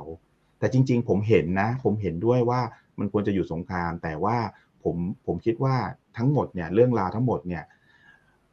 มันมีอเจนดาอยู่ในนั้นเยอะแยะครับเพราะฉะนั้นตลาดพลังงานมันเป็นแค่ by-product จริงๆไม่ใช่พลังงานอย่างเดียวนะ รอบนี้มันเป็นทั้งพลังงานทั้งอะไรครับ โลหะรู้ไหมว่าตอนนี้ EV เราจะแพงขึ้นแล้วนะยี่สิบเปอร์เซ็นต์นะ เพราะว่านิกเกิลกับลิเธียมมันขึ้นเยอะมากเลยสามเท่าคุณอีกการว่า EV แพงอีกนะ ถ้า EV แพงผมว่าอเมริกาเดือดร้อนหรือจีนเดือดร้อนฮะ จีนนะอืมนะคุณเข้าใจยัง โอ้โห โอ้โหหมากหมากนี้ ไม่ใช่ธรรมดานะ อืม ครับ โอ้พอจะเห็นภาพครับ ได้ครับ ผมขอเอาคำถามจากเพื่อนๆนักลงทุนขึ้นมาให้ทั้งสองท่านนะครับนะฮะจะได้ไม่เสียใจกันเพราะพิมพ์เข้ามาเยอะมากนะครับ ขอเป็นคุณเกียงไกรก่อนนะครับคุณอลิสราถามเข้ามาบอกว่า คุณอีกถามคุณเกียงไกรให้หน่อยครับ ว่ารูเบิลตกสุดหรือยังผลกระทบ มันจะเป็นในรูปแบบไหนเออตอบยากเหมือนกันนะครับ แต่ว่าผลกระทบแล้วกันถ้า สมมติมันอ่อนค่าไปอีกครับคุณเกียงไกรอ่อนค่าไปผลกระทบอะไรมันมันจะกระทบชิกมาที่เราไหม นะฮะแล้วก็เรื่องของเงินเฟ้อเนี่ยเออผมว่าเป็นประเด็นนะเนี่ยเท่าที่กว่าสายตาดูหลายคนกังวลเรื่องนี้ เพราะว่าเอาแค่ตอนนี้นะคุณเกียงไกรผมว่าโอ้โห ทุกคนก็บอกว่าข้าวยากหมากแพงอะแล้วเป็นกันทั้งโลกนะครับ และยิ่งมีปัจจัยอะไรที่คุณเกียงไกรไล่ไปข้าวสาลีข้าวโพดต่างๆอาหารสัตว์ก็แพงเดี๋ยวอาหารคนเดี๋ยวมันก็ตามมาโอ้โหบรรดาผู้ประกอบการเอาไงฮะขึ้นราคาก็โดนโดนว่าหรือเปล่าไม่แน่ใจนะดูขึ้นได้หรือเปล่านะครับ อืม คือคือผมว่าขนาดนี้เนี่ยครับ เรื่องปัญหาค่าเงินเนี่ยขึ้นอยู่กับจิตวิทยาจริง ๆ สถานการณ์ขนาดนี้เนี่ยก็คือว่าการบุกยึดยูเครนเนี่ย จะแล้วเสร็จอีกยึดอีกนานหรือเปล่า ยืดเยื้อไหม ถ้ายืดเยื้อหรือว่าดูแล้วเหมือนกับรัสเซียเพลี่ยงพล้ำนะครับ ไปเป็นเวลานานเนี่ย ก็อาจจะทำให้ค่ารูเบิลเนี่ย อ่อนตัวลงอีก อ่อนค่าลงไปอีกนะครับ แล้วมาตรการ sanction ที่มาเนี่ยถ้ามีเพิ่มเติมอีกนะครับ จนทำให้ไม่สามารถขยับได้ หรือสร้างความอกอกสั่นขวัญแขวนให้กับคนทั่วไปเนี่ย มันก็จะทำให้ค่าเงินเนี่ยอ่อนอ่อนค่าลงไปได้อีก ซึ่งอันนี้เนี่ยตอบไม่ได้นะครับว่าไปถึงจุดไหนนะครับ แต่ในทางกลับกันครับ ถ้าเกิดว่าภายใน 3-4 วันนี้เกิดสามารถควบคุมได้เบ็ดเสร็จ ยึดคุมเทียบได้ นะครับ ก็จะทำให้ค่าเงินของรูเบิลอาจจะแข็งขึ้นมานะครับ เพราะว่าอำนาจการต่อรองเนี่ยก็จะกลับมาความมั่นใจก็จะกลับมานะครับผมคิดว่าอันนี้ก็คงตอบได้อย่างนี้ แต่ว่าสิ่งที่แน่ ๆ อย่างที่ตะกี้อุสุวัตพูดไว้นะครับ เราประเมินว่าน้ำมันเนี่ยในปีนี้ทั้งปีเนี่ยคงจะยืนเกินร้อยเหรียญแน่นอนนะครับ ต่อแบเรลซึ่งจะไปเท่าไหร่เนี่ยอยู่ที่การสร้างสรรค์ นะครับ ราคาเนี่ยของสถานการณ์ เพราะว่าคนที่ทำให้ราคาแพงขึ้นไปเนี่ย มีคนเสียประโยชน์ส่วนใหญ่ของทั้งโลก แต่ก็มีหลายประเทศนะครับ ที่ได้ประโยชน์จากราคาน้ำมันแพงพลังงานที่แพงนะครับ ตามที่คุณสุวัสด์ได้วิเคราะห์ไว้ ซึ่งทุกคนก็วิเคราะห์ไปในทิศทางเดียวกันว่า หรืองานนี้จะเป็นการแย่งชิงตลาดนะครับ พลังงานขนาดใหญ่ของโลกเนี่ย โดยเฉพาะลูกค้า ในยุโรปนะครับ ซึ่งผมคิดว่าพลังงานเหล่านี้เนี่ยก็อาจจะเริ่มมีคนมาแย่งขายนะครับ แทนคนเก่านะครับ เรื่องที่สองเนี่ย สถานการณ์ที่เกิดขึ้นความตึงเครียดที่เกิดในยุโรปครั้งนี้เนี่ย จะทำให้ทุกประเทศเนี่ยต้องหันมาเพิ่มงบทางการทหาร อย่างที่ตะกี้พูดนะครับว่าทางเยอรมันเนี่ย แต่เดิมเนี่ยไม่เคยเลยนะครับ ถูกจี้ให้เพิ่มงบเนี่ย ปฏิเสธมาตลอด แต่ครั้งนี้ประกาศเองเลยนะครับ เพิ่มอีกแสนล้านยูโรนะครับ เพื่อจะซื้ออาวุธต่างๆนะครับ ในอนาคตซึ่งก็อย่างที่บอกครับ ผู้ผลิตอาวุธรายใหญ่ของโลกก็มีอยู่แค่ไม่กี่ประเทศนะครับ ซึ่งอันนี้ก็เงินก็จะไหลไปสู่ที่ใครนะครับ การจัดระเบียบใหม่ในภูมิภาคก็จะเกิดขึ้นนะครับ เพราะฉะนั้นเนี่ยผมคิดว่าสถานการณ์ที่ยืดเยื้อออกไป มันจะส่อผลทำให้เกิดภาวะเงินเฟ้อ ซึ่งภาวะเงินเฟ้อเนี่ยมันจะไปทำร้ายประเทศที่กำลังฟื้นตัวอยู่ เพราะว่าสองปีกว่าที่ผ่านมาเนี่ยเราเผชิญโควิดเนี่ยก็ยอบยับกันหมดนะครับ สถานะของแต่ละประเทศก็ไม่ค่อยดีนะครับกำลังเริ่มฟื้นตัว ก็โดนเรื่องเงินเฟอ้อซึ่งอันนี้เนี่ยมันจะทำให้ค่าครองชีพพุ่งทะยานในขณะที่รายได้ของคนส่วนใหญ่ ทั่วโลกเนี่ย และโดยเฉพาะพวก SME เนี่ยยังไม่เพิ่ม อันนี้มันสวนทางกันนะครับ เพราะฉะนั้นความความยากจนหรือว่าสิ่งที่เป็นของของแพงขึ้นมาเนี่ย มันก็จะทำให้การเคลื่อนตัวหรือการฟื้นตัวของเศรษฐกิจโดยทั่วทั่วไปเนี่ยจะแย่ลงไปด้วยนะครับ ลองคิดดูนะครับว่าสิ่งที่เรากังวลก็คือว่าถ้าวันดีคืนดีเนี่ย เกิดการแซงชั่นเนี่ย และเกิดท่านประธานาธิบดีปูตินเนี่ย ตัดสินใจปิดวาล์วท่อแก๊สในขณะนี้นะครับ ปริมาณแก๊สที่ส่งไปในยุโรปเนี่ย โดยเฉพาะที่ตะกี้คุณสุวัสด์พูดนะครับ ประเทศเยอรมันซึ่งเป็นประเทศมหาอำนาจทางด้านอุตสาหกรรมขนาดใหญ่ ก็จะต้องขาดแคลนพลังงาน ซึ่งก็จะทำให้ supply chain มีปัญหาแน่นอนนะครับ ถ้าเกิดการผลิตต่างๆเนี่ยมันก็จะกระทบไปหมดเป็นพวงเพ ราะนั้นยุโรปเนี่ยจะได้รับผลกระทบอันดับแรก และหลังจากนั้นก็จะจะลามไปเป็นโดมิโนไปนะครับสถานการณ์ของการขาดแคลน supply chain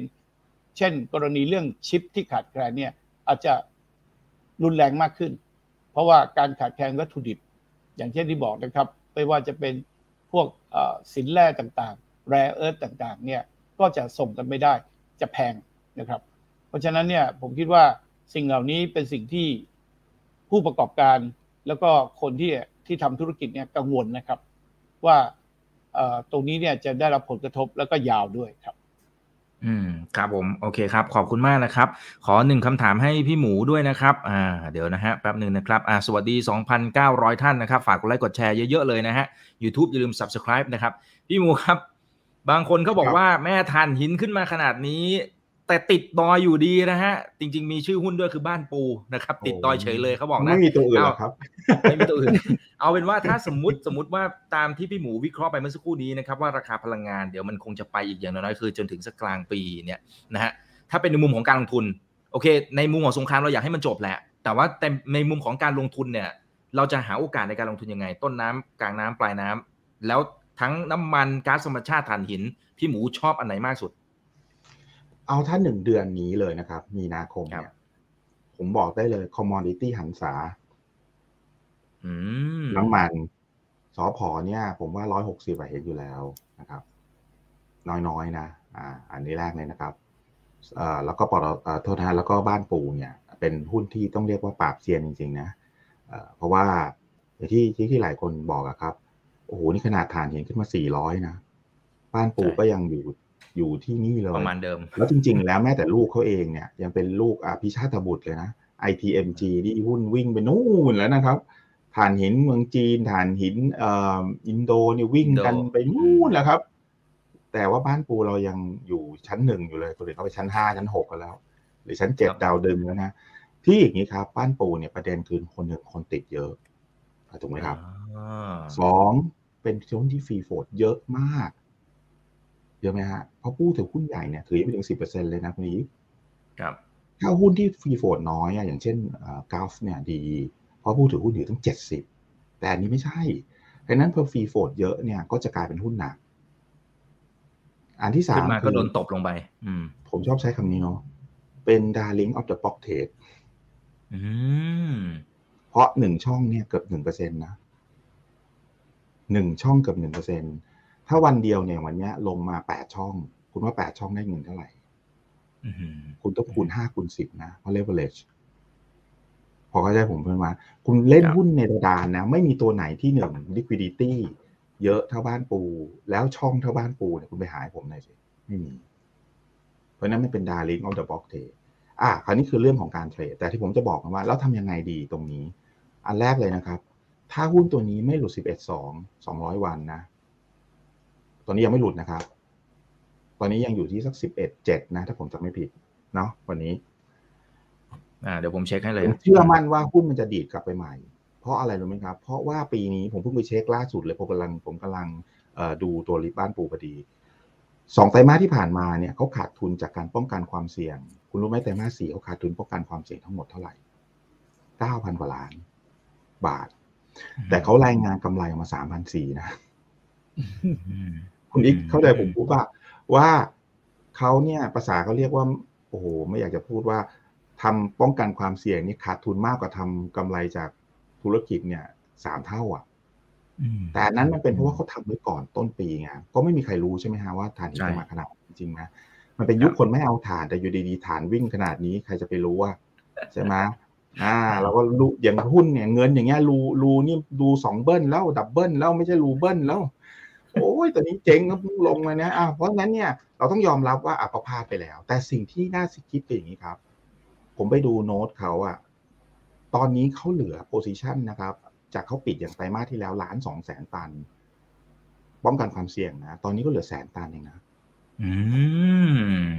ต่อให้เขาขาดทุนตันละละร้อยเหรียญเลยนะอะคุณเอาร้อยเหรียญคูณแสนตัน คุณก็ได้แค่สิบล้านเหรียญเองนะไตรมาสที่สี่เขาขาดทุนไปทั้งหมดสองร้อยเจ็ดสิบกว่าล้านเหรียญนะ ผมจะบอกคุณว่า ราคาขายกำไตรมาสหนึ่งเนี่ย ผมผมกล้าอาจจะพูดได้ขนาดที่ว่า เอาหัววางเป็นประกันเลยว่ากำไรเขาต้องเกินห้าพันเพราะราคาขายขึ้นมากกว่าต้นทุนสอง hedging loss เนี่ย อย่างน้อยหายไปสี่พันล้านบาท ถ้าเอาสามพันสี่ บวกกับสี่พันก็เจ็ดพันแล้วคุณยิกดังนั้นเนี่ยผมมั่นใจว่ายังไงก็เกินห้าพันไม่ไม่กล้าบอกเกินเจ็ดพันเดี๋ยวหัวจะหลุดจากบาร์เอาห้าพันพอแต่ห้าพันนี้ก็ขึ้นมาสามสี่สิบเปอร์เซ็นแล้วนะคืออย่างนี้ครับ ที่ผ่านมาเนี่ย คนเขาเรียกว่า เจ็บมาเยอะกับหุ้นบ้านปู คือฐานขึ้นอ้าวทำไมหุ้นไม่ขึ้นอ้าวทำไมกำไรก็ไม่ดี ถูกไหมครับ ลูกก็ขึ้นอ้าวคนก็เลยแบบ เรียกอะไรอะหมดใจอะคุณคุณนี้ก็เลยไม่เอาฐานกันหมดพอบอกฐานปุ๊บสายหน้าหนีเลย กลัวกันหมดแต่คุณเชื่อผมไหมว่าหุ้นแบบเนี้ยมันดีอย่างหนึ่งนะ มันอันเดอร์โอนอ๋อน้อยเกินไปไอคนที่ติดแบบเออนานๆนะนะ วันนี้มันทะลุสองร้อยวันแล้วนะสองร้อยวันคือสิบเอ็ดสองถูกไหมคุณนี้แต่ว่าคนที่ติดสองร้อยกว่าวันเนี่ยขายไปหมดแล้วไม่มีแล้ว แล้ววันที่มันพุ่งขึ้นไปถึงประมาณสิบสองกว่า มันพุ่งเร็วมากเลย ภายในสองวันขึ้นไปสิบกว่าเปอร์เซ็นต์คุณว่ามันจะลงไหมด้วยลักษณะที่ผมพูดอะแน่นอนอ่า เข้าใจผมหรือยัง เพราะฉะนั้นถ้าหายผมคิดนะเขาจะตั้งฐานอยู่ราวๆเส้นสองร้อยวันสักหน่อยหนึ่งแล้วผมเชื่อว่าถ้าไตรมาสหนึ่งเดี๋ยววันที่เก้าเขาจะมีประชุม ผมแนะนำท่านเลยเบสได้เลย วันที่เก้าเดือนนี้นะครับ มีประชุมแล้วเดี๋ยวเขาจะมีข่าวออกมาว่า วันนี้เขาเหลือเฮดจิ้งน้อยเหมือนที่ผมพูด วันนั้นแหละครับ ท่านจะเห็นบ้านปูเนี่ย วิ่ง วิ่งเลยอ่าวิ่งขึ้นนะครับ ไม่วิ่งลงนะเดี๋ยวถ้าเวลาท่านบอกเอาลงอีก ไม่ใช่ครับ แล้วก็อย่างหนึ่งถ้ากำไรเป็นไปตามที่ผมพูดนะ ผมว่าปีนี้น้อยที่สุดเขาควรจะมีกำไรหมื่นห้านะด้วยเฮดจิ้งล้อที่มันมีอย่างเงี้ยผมเพราะว่าเขาโดนมาสามไตรมาสติด แล้วตอนนี้เขาแทบไม่เหลือเลยหมื่นห้าคุณอีกรู้ไหมว่าตอนนี้ PE เท่าไหร่ ครับ ตอนนี้ PE สามเท่านะโอ้โหเขามีหุ้นห้าพันกว่าล้านหุ้น เอานี่นี่มันเป็นตัวเลขจริง ที่ไม่ค่อยมีใครพูดกับคุณ ผมบอกคุณว่าคุณซื้อหุ้นที่ PE สามเท่าคุณไม่ต้องกลัวหรอก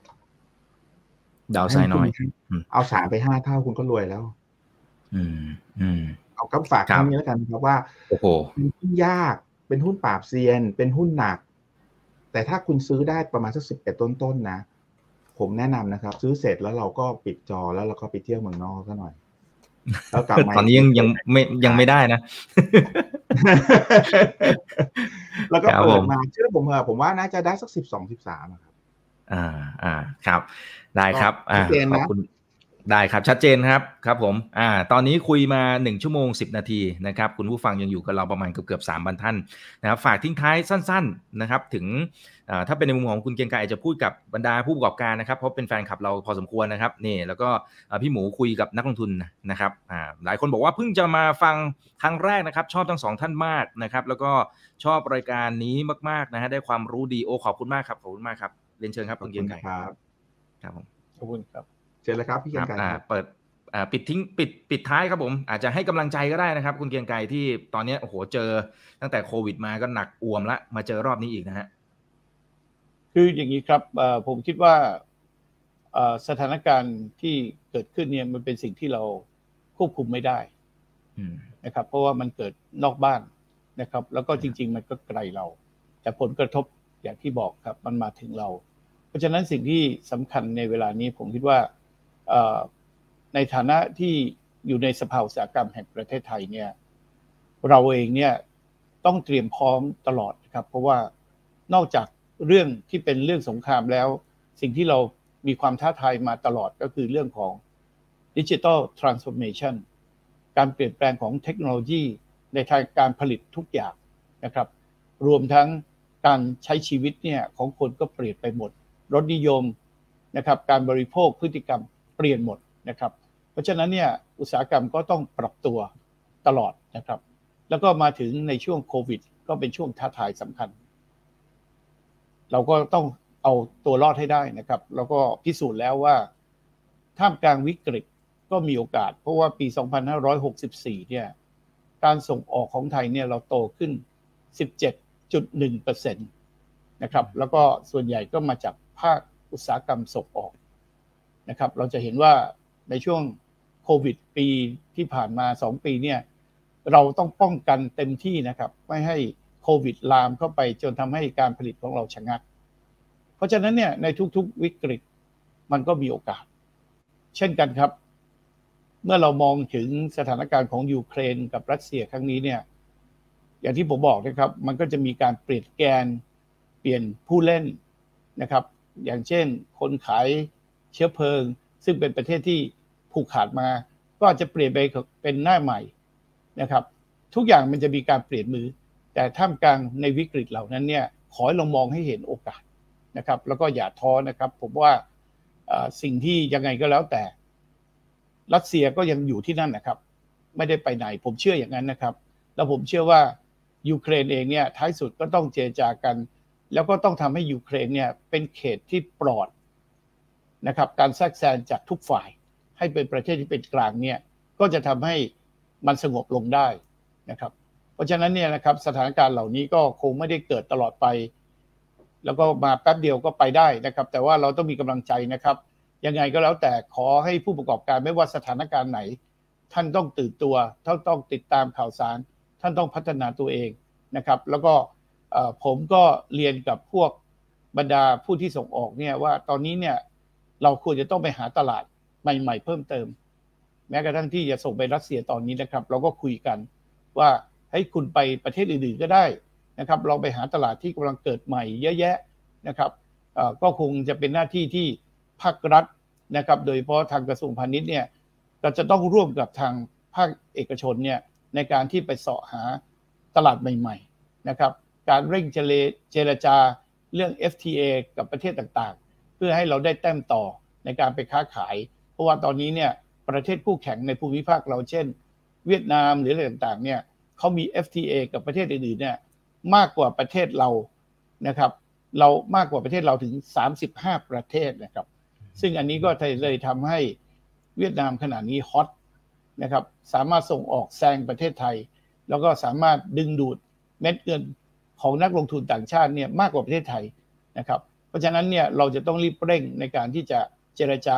หาตลาดใหม่ๆนะครับในการส่งออก แล้วก็ที่สำคัญกว่านั้นเนี่ยในในตลาดในประเทศเองเนี่ยเราก็ต้องมาช่วยกันครับ ในการพลิกฟื้นทำยังไงให้ตลาดของเราเนี่ยเพิ่มกำลังซื้อของคนให้ได้นะครับ หาสินค้าใหม่ๆนะครับ โดยเฉพาะที่เราเน้นของสภาอุตสาหกรรมเนี่ยเราจะให้ความสำคัญในเรื่องของ BCG มากนะครับ เพราะว่าตัว B เนี่ย Bio Economy นะครับคือประเทศไทยเรามีความหลากหลายทางชีวภาพระดับสูงๆของอยู่ในระดับท็อปๆของโลกเลย ปัญหาของเราอย่างเดียวก็คือว่าเราไม่สามารถสร้างมูลค่าเพิ่มจากไบโอได้ในอดีตเท่าที่ควร แต่ว่าวันนี้นี่ยครับด้วย R&D นะครับเลือกด้วยเทคโนโลยีต่างๆ เราจะสามารถสร้างมูลค่าให้เอาสินค้าทางการเกษตร สินค้าที่เป็นไบโอทั้งหลายเนี่ยไปสู่อุตสาหกรรมที่เป็น ยารักษาโรคอาหารเสริม เม็ดพลาสติก เครื่องสำอางนะครับแม้กระทั่งสิ่งทอนะครับแล้วก็ไบโอเคมีคอลเหล่านี้เนี่ยก็จะเป็นเหมือนกับประเทศเราเนี่ยมีบ่อน้ำมันของเราเองนะครับไม่ต้องพึ่งพาใคร และถ้าเกิดเราเอาสินค้าของเราเนี่ยแปรรูปและส่งออกไปขายทั่วโลกได้เนี่ยเราจะสามารถได้ local content หรือมูลค่าที่ตกอยู่ในประเทศไทยเราเนี่ยมากกว่า 90% นะครับ ซึ่งอันนี้จะเป็นความเติบโตอย่างยั่งยืน แล้วก็เป็นเทรนด์ที่ทั่วโลกต้องการนะครับ เพราะฉะนั้นผมคิดว่าสิ่งเหล่านี้ครับก็จะเป็นสิ่งที่พวกเราจะต้องมาช่วยกันนะครับ แล้วก็ยังมีความหวังนะครับ ผมยังเห็นว่า BCG เนี่ยน่าจะเข้าทางประเทศไทยครับ ขอบคุณครับ ขอบคุณมากครับ ทุกวิกฤตมีโอกาสครับ พี่หมูครับเชิญเลยครับ ครับก็สรุปอย่างนี้แล้วกันนะครับเพราะจริงๆแล้วตอนเริ่มต้นผมวิเคราะห์เนี่ยผมอยากให้ทุกท่านเนี่ย มองข่าวสารหรือมองสิ่งต่างๆ ข้อมูลเนี่ยให้ลึกขึ้นไปนิดหนึ่งแล้วก็เข้าใจในสิ่งที่เกิดขึ้น ผมคิดว่าวิกฤตครั้งนี้มันไม่ใช่วิกฤต มันเป็นวิกฤตของความกลัว วิกฤตของข่าวสาร เพราะว่าหลายๆท่านเนี่ยไม่ไม่ได้ดูข่าวสารรอบด้านหรือคิดให้ครบแต่ที่เป็นควรจะเป็นนะฮะแล้วขับพลาดโอกาสไป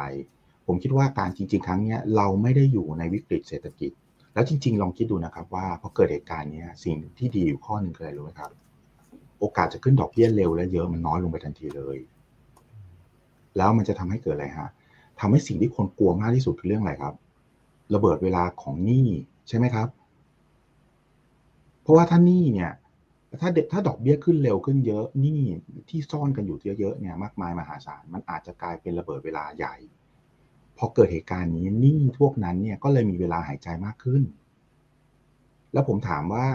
วันนี้เราอยู่ในเศรษฐกิจเหมือนแฮมเบอร์เกอร์ไหมเหมือนต้มยำกุ้งไหมเหมือนอะไรมันไม่มีใกล้เคียงเลยครับ มันไม่ใช่ที่สามเพราะการที่เฟดจะขึ้นดอกเบี้ยด้วยเหตุผลเดียวคือเศรษฐกิจอเมริกาดี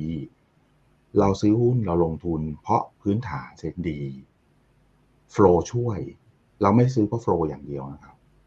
ดังนั้นเนี่ยวันนี้เนี่ยผมเชื่อว่าสิ่งที่จะเกิดขึ้นคือ เดี๋ยววิกฤตนี้มันก็จะผ่านไปแบบ ไม่ใช่ว่าไม่มีไม่มีบาดแผลแต่มี แต่เป็นบาดแผลที่ผมเชื่อว่ามันจะสร้างโอกาสให้เรามากกว่าจะเกิดวิกฤต แล้วก็สุดท้ายเนี่ยภายในปีนี้แหละผมเชื่อว่าหุ้นต่างๆเนี่ยโดยเฉพาะหุ้นท่องเที่ยวครึ่งหลังเนี่ยจะดีมาก ช่วงนี้ก็จะเป็นหุ้น commodity ครึ่งครึ่งกลางปีก็จะเป็นหุ้นไฟฟ้า ผมเชื่ออย่างนั้นเพราะไฟฟ้าเนี่ย underperform มาเยอะนะผมฝากท่านไว้ว่าถ้าเอา sector เนี่ยช่วงนี้ก็บ้านปูเมื่อกี้ผมพูดไปแล้วอ่าแล้วก็พลังงาน แต่ว่าถ้ากลางปีซื้อเพื่อกลางปีเนี่ยผมเชื่อว่า 20-30%เนี่ยก็คือไฟฟ้า แต่ละปลายปีขึ้นไปเนี่ยผมเชื่อว่าท่านซื้อหุ้นที่ฝรั่งชอบมาก ฝรั่งเนี่ยเขาคิดถึงไทยคือ hospitality stock stock คืออะไรครับท่องเที่ยวโรงแรมอ่าเพราะฉะนั้นเนี่ยอย่าบางครั้งเราเราอย่าไปกลัวมากเกินไป เราเราเราจริงไม่ใช่ว่าผมไม่กลัวนะ แต่ว่าผมคิดว่าโดยสุดท้ายแล้วอย่างที่ผมพูดอะคนที่มีนิวเคลียร์ด้วยกันทั้งคู่ไม่มีใครเข้ามายิงกันหรอกครับ แล้วก็สุดท้ายแล้วนี่มันเป็นเกมที่เขาวางกันไว้อย่างที่ผมอธิบายตั้งแต่ต้นนะแล้วถ้าสมมติใครมาไม่ทันครับ แนะนำเราไปฟังดูครับว่า แล้วจะท่านจะเข้าใจว่าวันนี้อเมริกาเขาทาอะไรนะฮะแล้วเยอรมันเนี่ย ถ้าไม่เปลี่ยนผู้นำนะไม่มีทางเลยที่วันนี้จะเป็นแบบนี้คุณเชื่อผมที่แล้วสิ่งที่จะเกิดต่อไปคือมันเลยสร้างโอกาสของการลงทุนนะแต่ก็ท่านก็ต้องเลือกให้เป็นด้วยนะว่าถ้าหุ้นบางตัวเนี่ย อยู่ในโลกเก่าที่หมดอนาคตก็มี อยู่ในโลกใหม่ที่กำลังจะเติบโตก็มี แล้ววันนี้ลงทุกตัว ดังนั้นเนี่ยมันจึงเป็นโอกาสนะครับ นานๆจะเกิดมาให้เราทีหนึ่งเราก็อย่าลืม อย่าพลาด อย่าตกรถครับผมฝากไว้เท่านี้ แล้วก็สุดท้ายอย่า ถ้าเราพลาดเราก็จะเป็นฟอร์มรัสเซียวิดลอสถ้าเราไม่พลาดเราก็จะฟอร์มรัสเซียวิดเลิฟแล้วอีกอย่างหนึ่งที่ผมฝากไว้คือ จริง ๆ อยากให้เขาแบนอย่างหนึ่งนะเมื่อกี้อาจารย์พูดตอนต้นนะแบนอะไรรู้ไหมครับ Russian roulette อยากให้แบนไปเลย โอเคครับ งั้นก็ผมวันนี้ผมฝากไว้ทุกท่านไว้ตอนนี้แล้วกันนะครับ ครับ ขอบพระคุณมากครับ ขอบพระคุณทั้งสองท่านนะครับ วันนี้สนุกมากๆนะพี่หมูนะครับแล้วคุณเกียงไกร top form มากๆนะครับได้ความรู้ดีๆ คนไหนที่เห็นด้วยยังไงก็ฝากกดไลค์กดแชร์กันด้วยนะครับแล้วขอบคุณ 2,900 ท่านที่ยังอยู่กับพวกเราณตอนนี้นะครับครั้งหน้าเป็นเรื่องไหนเดี๋ยวรอติดตามนะครับนี่คือถามทันที โดยช่องถามอีกกับอีกทุกเรื่องที่นักทุนต้องรู้กับผมอีกวันพจน์ครับ วันนี้สวัสดีครับ สวัสดีทั้งสองท่านด้วยนะครับสวัสดีทุกท่านครับ